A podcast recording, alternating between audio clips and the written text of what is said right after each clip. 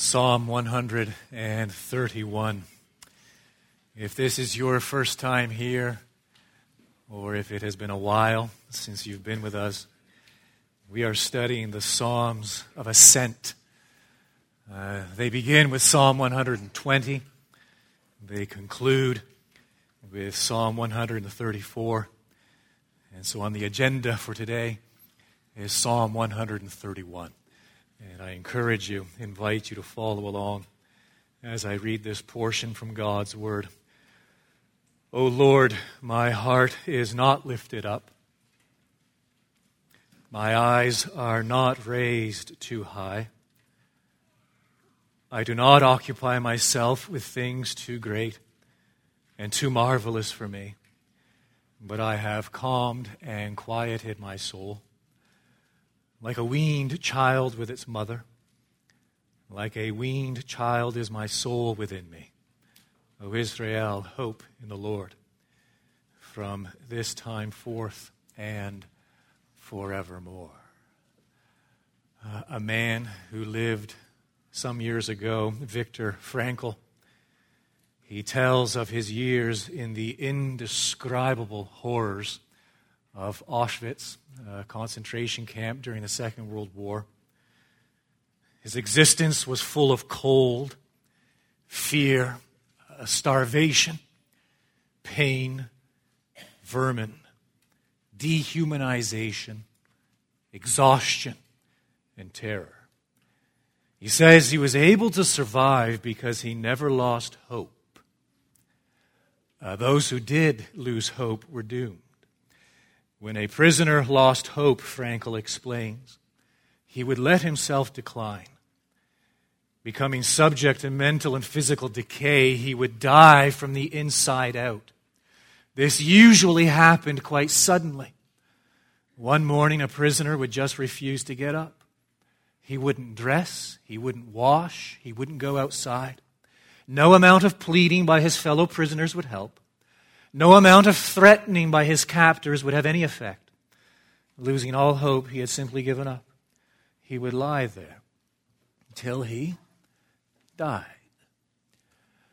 A hope is crucial, absolutely crucial to human existence. As Christians, hope is absolutely crucial to our existence. When hope wanes, when hope weakens, the result is always decline. The result is always spiritual inertia. Why bother studying the Bible? Why bother battling with sin? Why bother laboring in prayer? Why bother listening to sermons?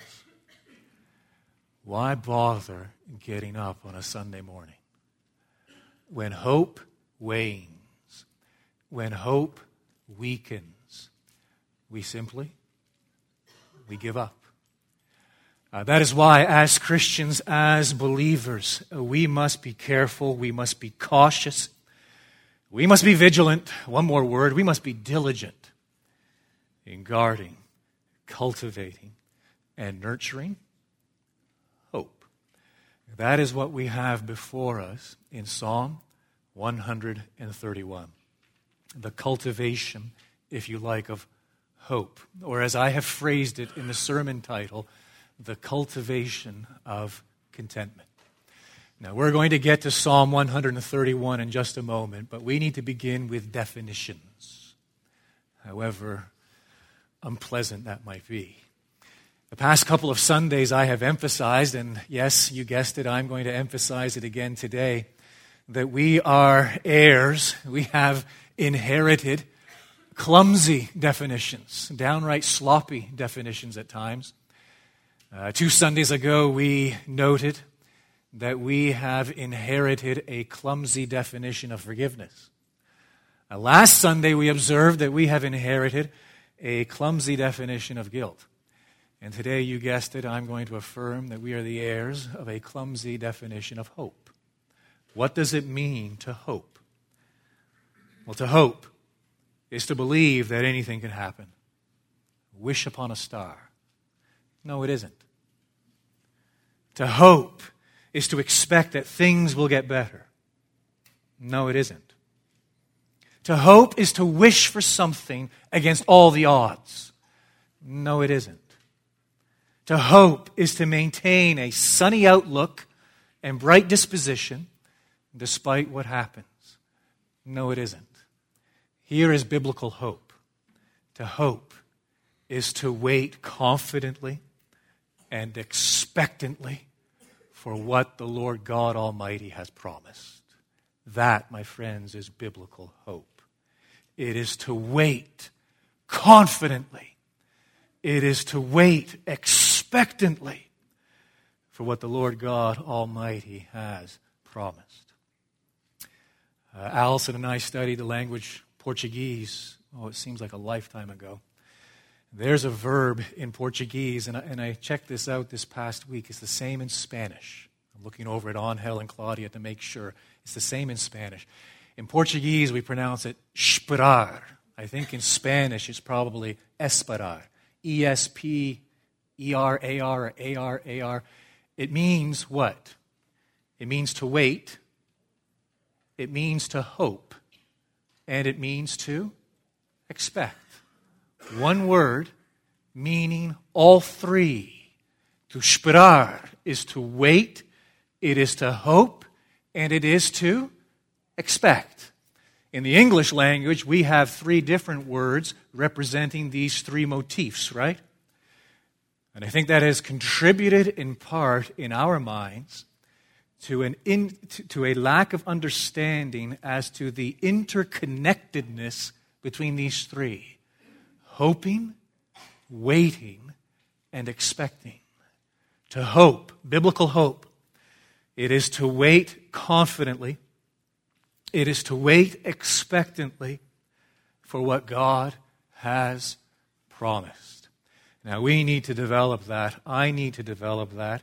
And I'm going to do so by affirming four truths concerning hope. They correspond in the sermon notes to four blanks one, two, three, four, at the top of the page. My dear wife Allison last Sunday afternoon had words with me.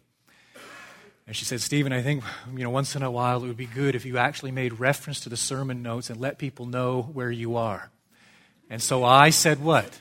Yes, dear she isn't here. She's out with the kids, but you can uh, do me a favor and assure her later that I, I listened to her wise counsel. I am drawing your attention to the first four blanks in the sermon notes. Four truths concerning biblical hope. Number one, here it is. Biblical hope. Hope is the fruit, the fruit of the new birth. Hear the words of 1 Peter chapter 1 verse 3. According to his great mercy, according to God's great mercy. He has caused us, we do not cause ourselves, He has caused us to be born again to a living hope through the resurrection of Jesus Christ from the dead. And so hope is the fruit, the result, the consequence of the new birth. As a result of regeneration, the Spirit of God entering in, we were dead in our trespasses and sins. But by virtue of the Spirit of God entering in, we see what we never saw before. He opens our eyes to see. He opens our he- ears to hear. He opens our minds to perceive.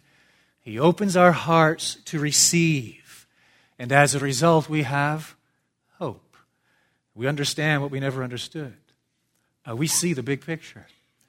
We see God's wonderful plan of redemption we see that all things focus upon and center in the Lord Jesus Christ. And we understand, we understand this, according to what Paul says in Romans 8 17, verse 18, that present suffering is not worth comparing to future glory. We have been born again to a living hope. Hope is the fruit of the new birth.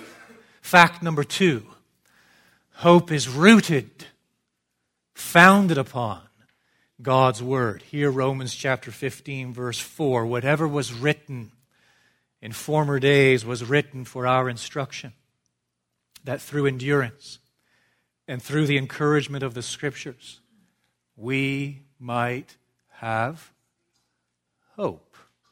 And so, again, hope is rooted in God's Word. We turn to the Scriptures, and there we learn of God. He shows Himself, He reveals Himself to us. We turn to the Scriptures, and there God shows us exactly what He has promised us.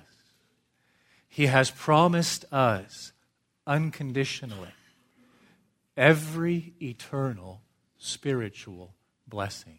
Already, Ephesians 1 3, we are seated with Christ where? In the heavenly places.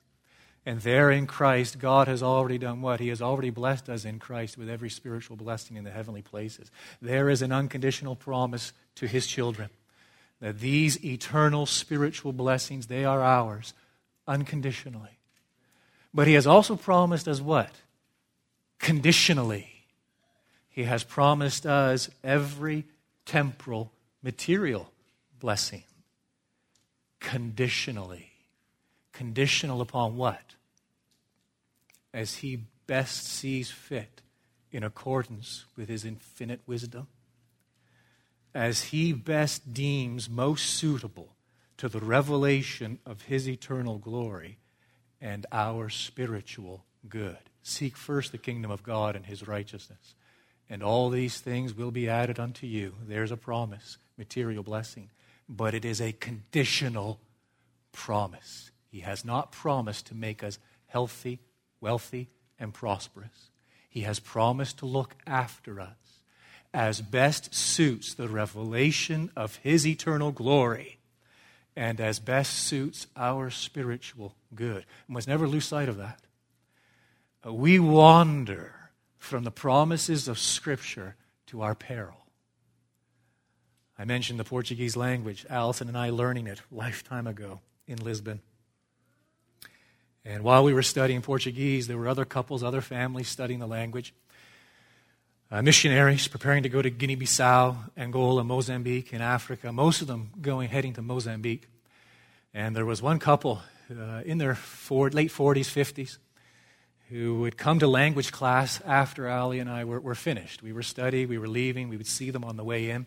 And so we got to know them a little bit. And uh, one day we started to talk about prophylactics, you know, what we were going to take for malaria once we were on, in, in Africa. Our case, Angola, their case, Mozambique. And they assured us that they weren't going to take any prophylactics, they were going out by faith. Uh, I don't say this flippantly. He was dead within two months of setting foot in Mozambique. Cerebral malaria. Uh, he was holding on to something which is not in God's Word. He was naming and claiming a promise which did not exist. He was, to his peril, wandering from the Word of God. God has promised us unconditionally every eternal spiritual blessing. He has promised us conditionally every material, earthly blessing as best suits the revelation of His eternal glory and as best suits our spiritual good. We presume too much when we think it is all ours right now and all we have to do is name it and claim it. No, you see, hope is fixed on the Word of God. Meaning, hope is fixed, it is very clear, it is instructed, it is buttressed by what? What God has actually promised and nothing else. And we veer from the promises of God to our peril. Third fact is this hope is fixed on God Psalm 62, verse 5 For God alone, O my soul, for God alone, O my soul, wait in silence, for my hope is from Him. My hope is from Him. Our God is unchanging, He is immutable. If He isn't immutable, then His promises might be altered. Our God is sovereign. He does control all things. If he isn't sovereign, then his promises might be thwarted. Our God is all knowing, past, present, future. If he isn't all knowing, his promises might be misdirected. And our God is alone all powerful. If He isn't all powerful, His promises might be hindered. But He is all these and much more. The psalmist cries, I'm referring to Psalm 89, verse 6 Who in the heaven can be compared to God? Take the angels and the archangels. Take the mightiest of the angels. Who among them can be compared to God? And then he asks, Who among the sons of the mighty can be likened to God? Take the greatest from among men, the strongest, the smartest, the greatest. Who among them can be likened to God? The mightiest of angels and the greatest of humans are but a shadow of a shadow in comparison to God. They are, simply put, less than nothing. This infinite being exists for himself, from himself, and by himself. He is completely independent. He is entirely excellent, and he is wholly perfect. He is incapable of any decrease. He is incapable of any increase. He is incapable of any change. He is an everlasting present. He is I am. And our hope is fixed upon him, this great unchanging God. The fourth fact is this biblical hope is the anchor of the soul. Hear the words of Hebrews 6:19. We have this as a sure and steadfast anchor of the soul, a hope that enters into the inner place behind the curtain, where Jesus has gone as a forerunner on our behalf. We have this as a sure and steadfast, unmovable, unshakable anchor of the soul, a hope that enters into beyond the veil, the Lord Jesus Christ Himself. An anchor provides stability. It keeps that boat, it keeps that ship in place no matter what assails it. That's, that's the, the word picture that's being employed there in Hebrews, that our hope, it is this anchor to the soul. That this hope that is the fruit of the new birth, this hope that is rooted, established upon God's word, this hope which is fixed upon God Himself is an unshakable, unwavering, unmovable anchor of the soul. This hope anchors, stabilizes, it steadies the soul when we pass through the deep waters of conviction. Look at the previous psalm, Psalm 130. And look at what the psalmist, nameless, we don't know who wrote this one, look at what he says at the outset of verse 7, Psalm 130. O Israel, hope in the Lord. What is the theme of Psalm 130? It is deep conviction of soul. And his point is that when we pass through the waters of deep conviction, we must hope in the Lord. Hope is the anchor of the soul when we pass through the deepest waters of conviction. And so he cries out in the very first verse. We saw this last Sunday. Out of the depths I cry to you, O Lord. The Lord has sent these waves to overwhelm him. The waves of a disturbed conscience, a tormented mind, a troubled heart. Here is a man deeply affected by the debt of his sin. And yet, look at what he says in verse 4 But with you there is forgiveness. He knows who God is. He knows what God has promised. He knows that with God there is steadfast love and there is plentiful redemption. He knows that God has promised to forgive those who repent. That is his hope. He knows who God is. There is forgiveness with him. He knows what God has promised that He will forgive. He will be merciful to sinners who confess their sin and repent of their sin. That is His hope. He hopes in the Lord, so He cries to the Lord from the depths for mercy. And this hope is an anchor of the soul as He passes through the deep waters of conviction. But now we come to Psalm 131. And what do we see here? We see that not only is hope an anchor, not only does it provide stability to the soul when we pass through deep waters of conviction, but hope anchors the soul when we pass through the deep waters of affliction.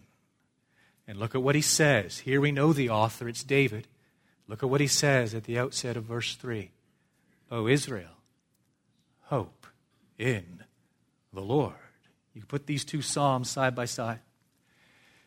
And in each psalm, the key phrase is that very one. Psalm 130, the outset of verse 7, O Israel, hope in the Lord.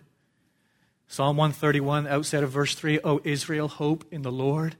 Hope in the Lord in the context of Psalm 130 as you pass through the deep waters of conviction, know who He is and know what He has promised. Psalm 131 as you pass through the deep waters of affliction, trials, troubles, tribulations, know who the Lord is and know exactly what He has promised.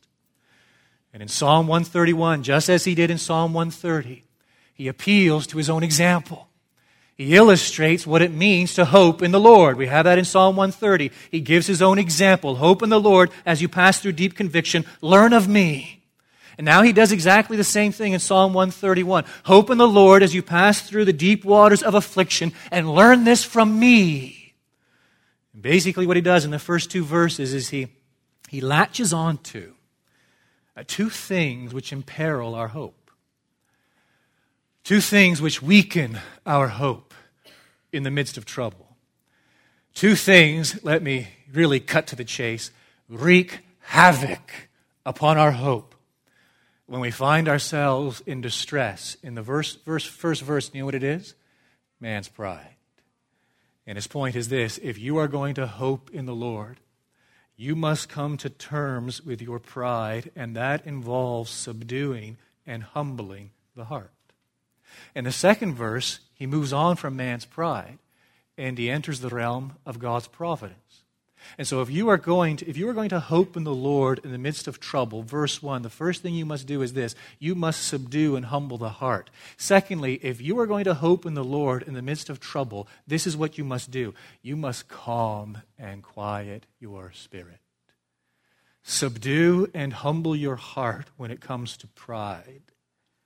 Calm and quiet your spirit when it comes to God's providence. You have these two in place, and O Israel, hope in the Lord. If these two aren't in place, there is no hope for you hoping in the Lord. And so we go to number one. We gravitate to it. We focus in the very first verse. Man's pride, a subdued and humbled heart. Look at what he says. Three phrases. And notice the development. There's, a, there's an increase here. O Lord, verse 1. My heart, the focus is upon the heart. These are three negative statements. Oh Lord, my heart is not lifted up. And then the second statement, middle of verse 1, my eyes. He's moved from the heart to the eyes, what he looks at, what he desires, what he sets his mind on. My eyes are not raised too high. And then the third statement, he's moved from the heart to the eyes to life, to actions. I do not occupy myself with things too great and too marvelous for me. Back to the very first one. My heart is not lifted up. Pride begins in the heart. Pride is the root of all evil. Self love is the original sin. And self love is the root of all sins. Self love was the first thing we put on in the, gar- in the garden. The first thing we lost in the garden. And it is the last, first thing we put on in the garden, and it is the last thing we will take off in glory. Love of self in the heart, corrupting every thought, corrupting every word, corrupting every deed. Oh Lord, my heart is not lifted up. And he says, My eyes. Pride leads to what? It leads to ambition. We crave man's acceptance. We crave man's admiration. We crave man's adulation. And then he builds the third statement I do not occupy myself with things too great, too marvelous for me. Pride leads to presumption. We presume to search out hidden things. We presume to seek after, long after, great things. But the psalmist's point is this he has a firm grasp on the condition of his heart.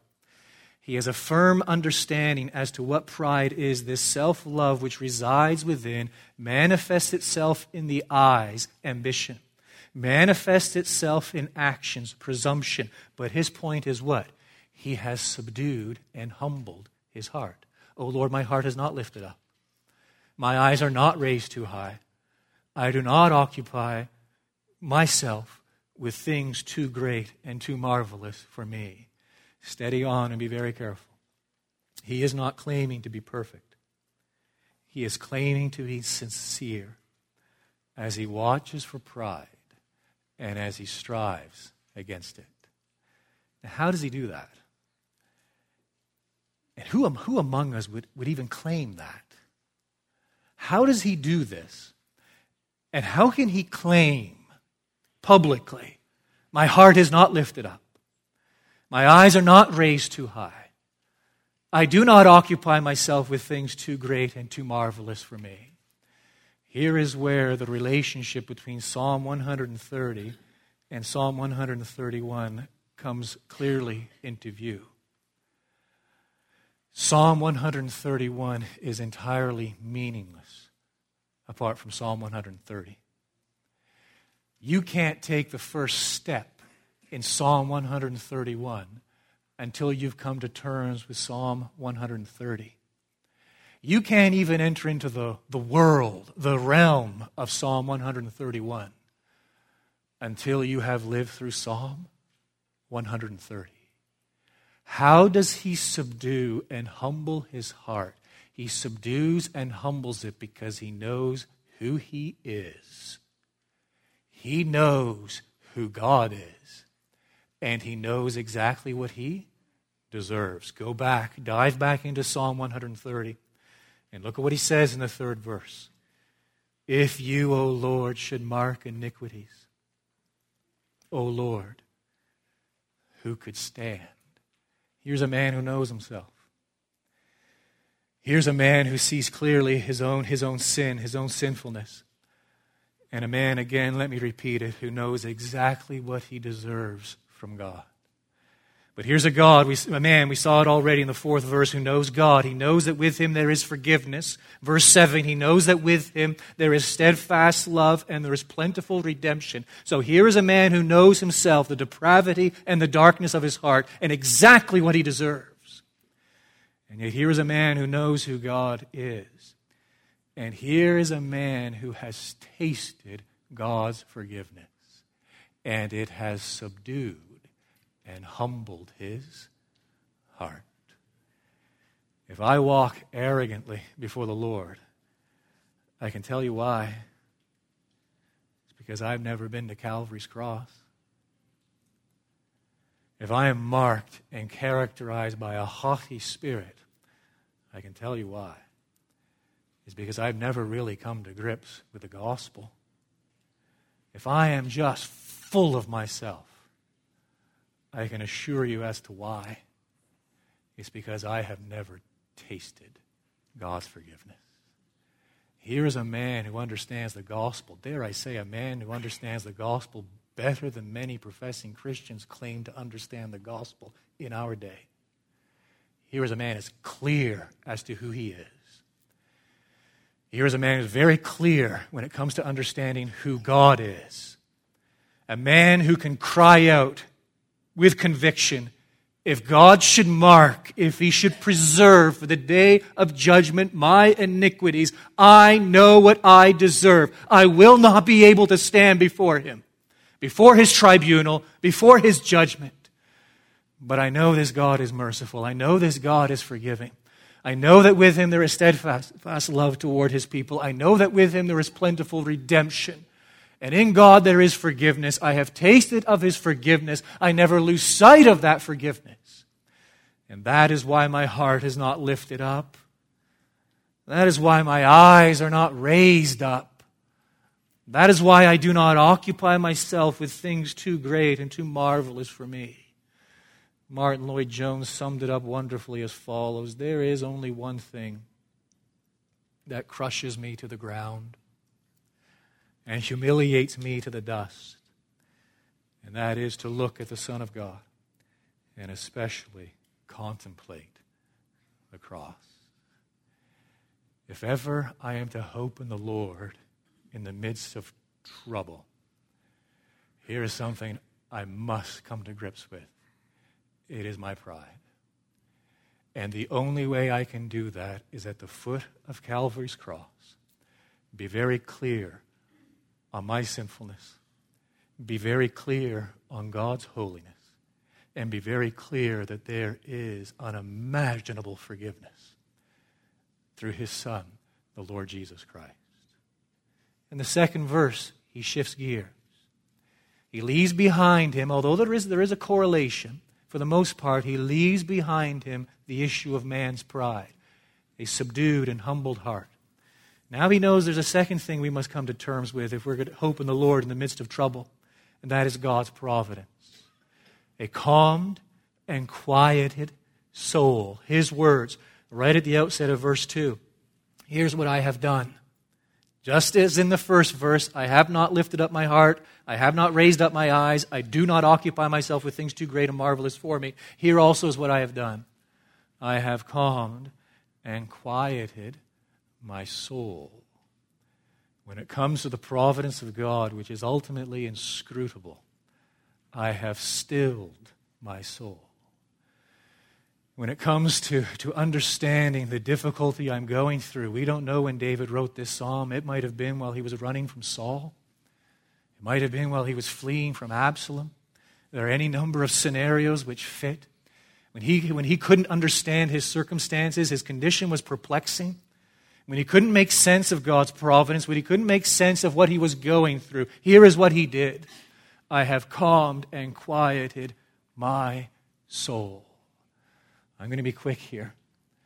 I'm going to affirm that he has calmed and quieted his soul, meaning he has rid his soul of four things. Here they are. I'm going to be quick. First is this inordinate longing. When I overvalue something I want, I vex my soul. Inordinate longing. When I overvalue something I want, I vex my soul obstinate clinging. When I overvalue something I have, I vex my soul.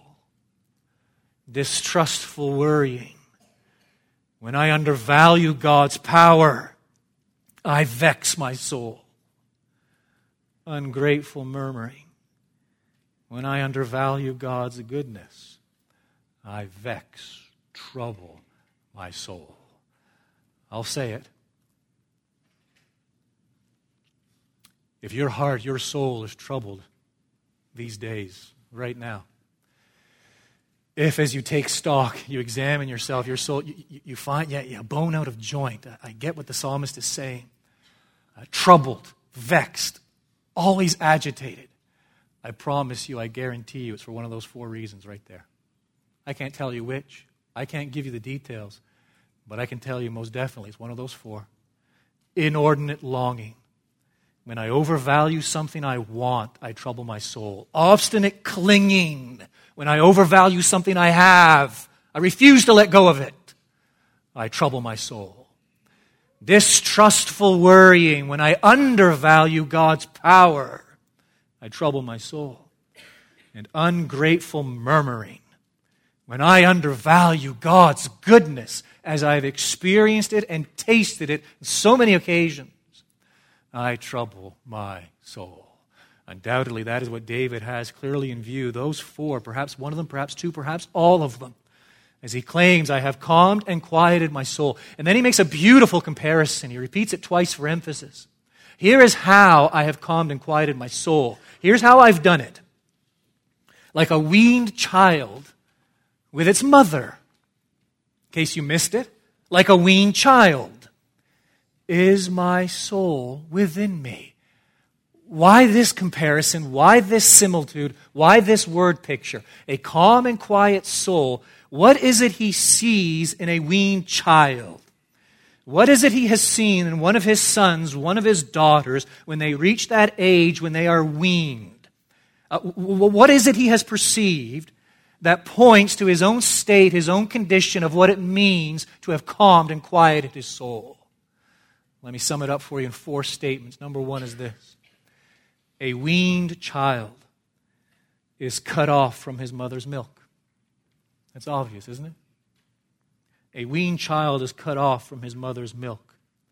David's point is this that he has calmed and quieted his soul by cultivating self denial. He has weakened his attachment to the world. Far too many of us, our roots go way too deep. Way too deep. You want to transplant a tree? Talk to Miles Montgomery about that, not me, but I do know this. You want to take a tree, transplant it somewhere else. Uh, you need to dig around it, right? And get down to make sure you get most of the roots. And you need to detach those roots from the ground because they go deep. They're in there. Detach them, get it up, build, dig another hole, transplant the tree. Our problem is this our roots are a mile deep in this world, and our roots are a mile wide.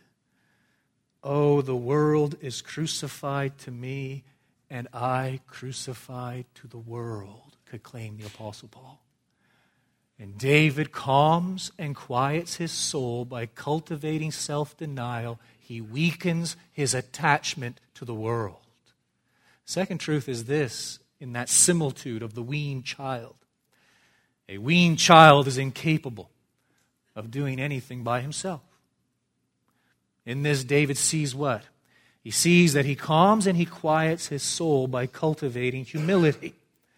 He realizes, like, like a weaned child, he isn't in control of anything. Nor does he know what is best for him. Oh, as for me, says the psalmist, I am poor and needy, but the Lord takes thought of me. Number three, a weaned child is reliant upon his mother for everything. Likewise, David calms and quiets his soul by cultivating dependence. He recognizes that all things come from God. Psalm 62 5 For God alone, O my soul, wait in silence for my hope is from him. Number four, a weaned child is happy with what his mother gives him. A weaned child is happy with what his mother gives him.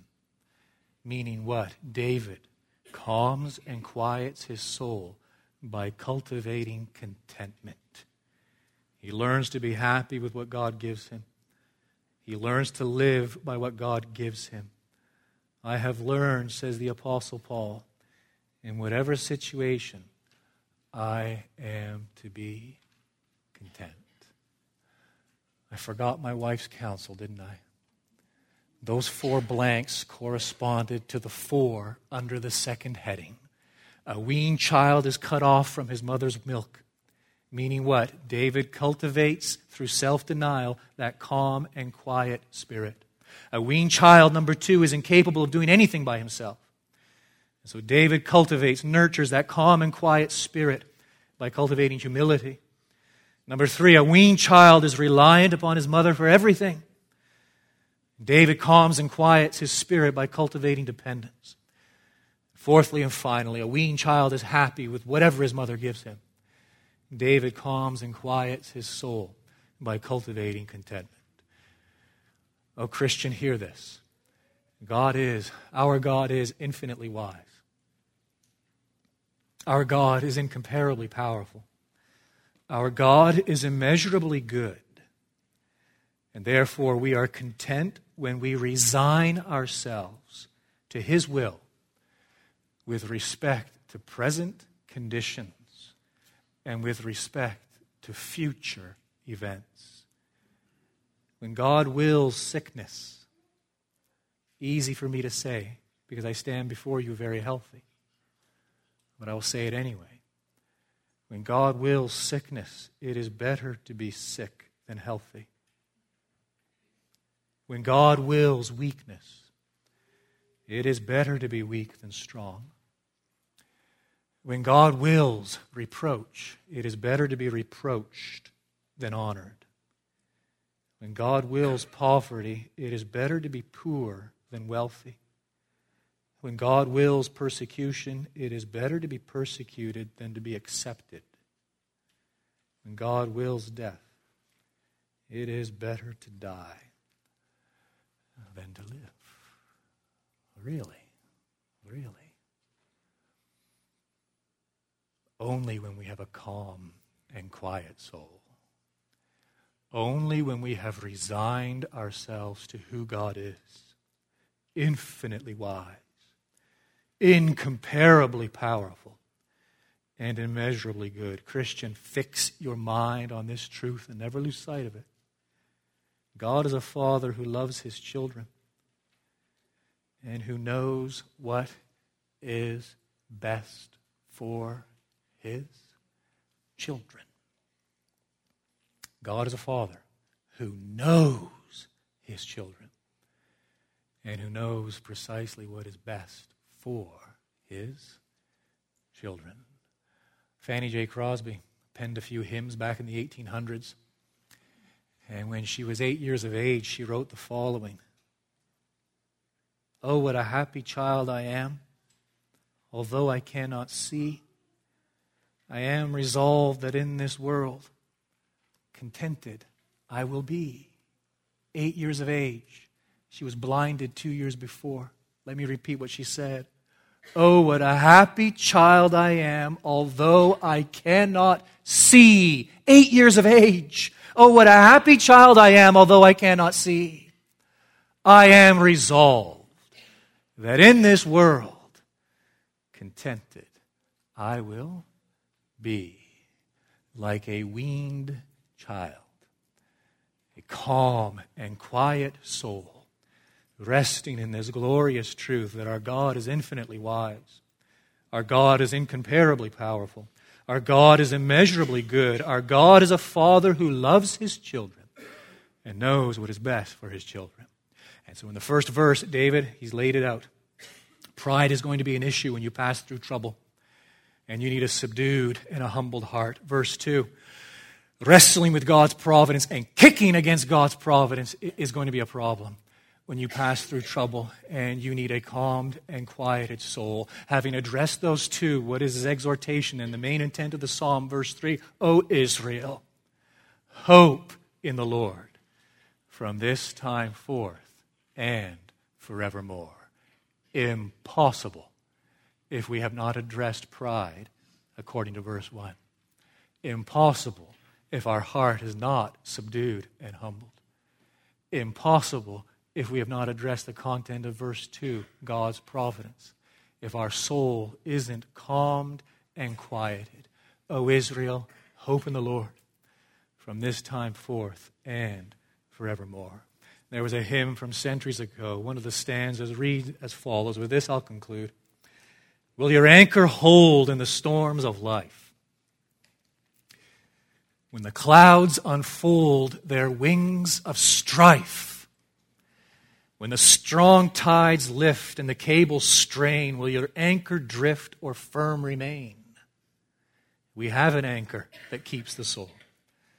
Steadfast and sure while the billows roll, fastened to the rock which cannot move, grounded firm and deep in the Savior's love. Our God and Heavenly Father, we beseech you this day to bless and prosper the proclamation of your word. We pray that you would incline, we pray again that you would incline our hearts and our minds heavenward. We pray that as we have unfolded and expounded and declared and applied, that by your Spirit you would be well pleased to help us put in practice. We ask this for the furthering of your kingdom among us. We ask this for the furthering of your glory. And we ask it in the matchless name of your Son, the Lord Jesus Christ. Amen.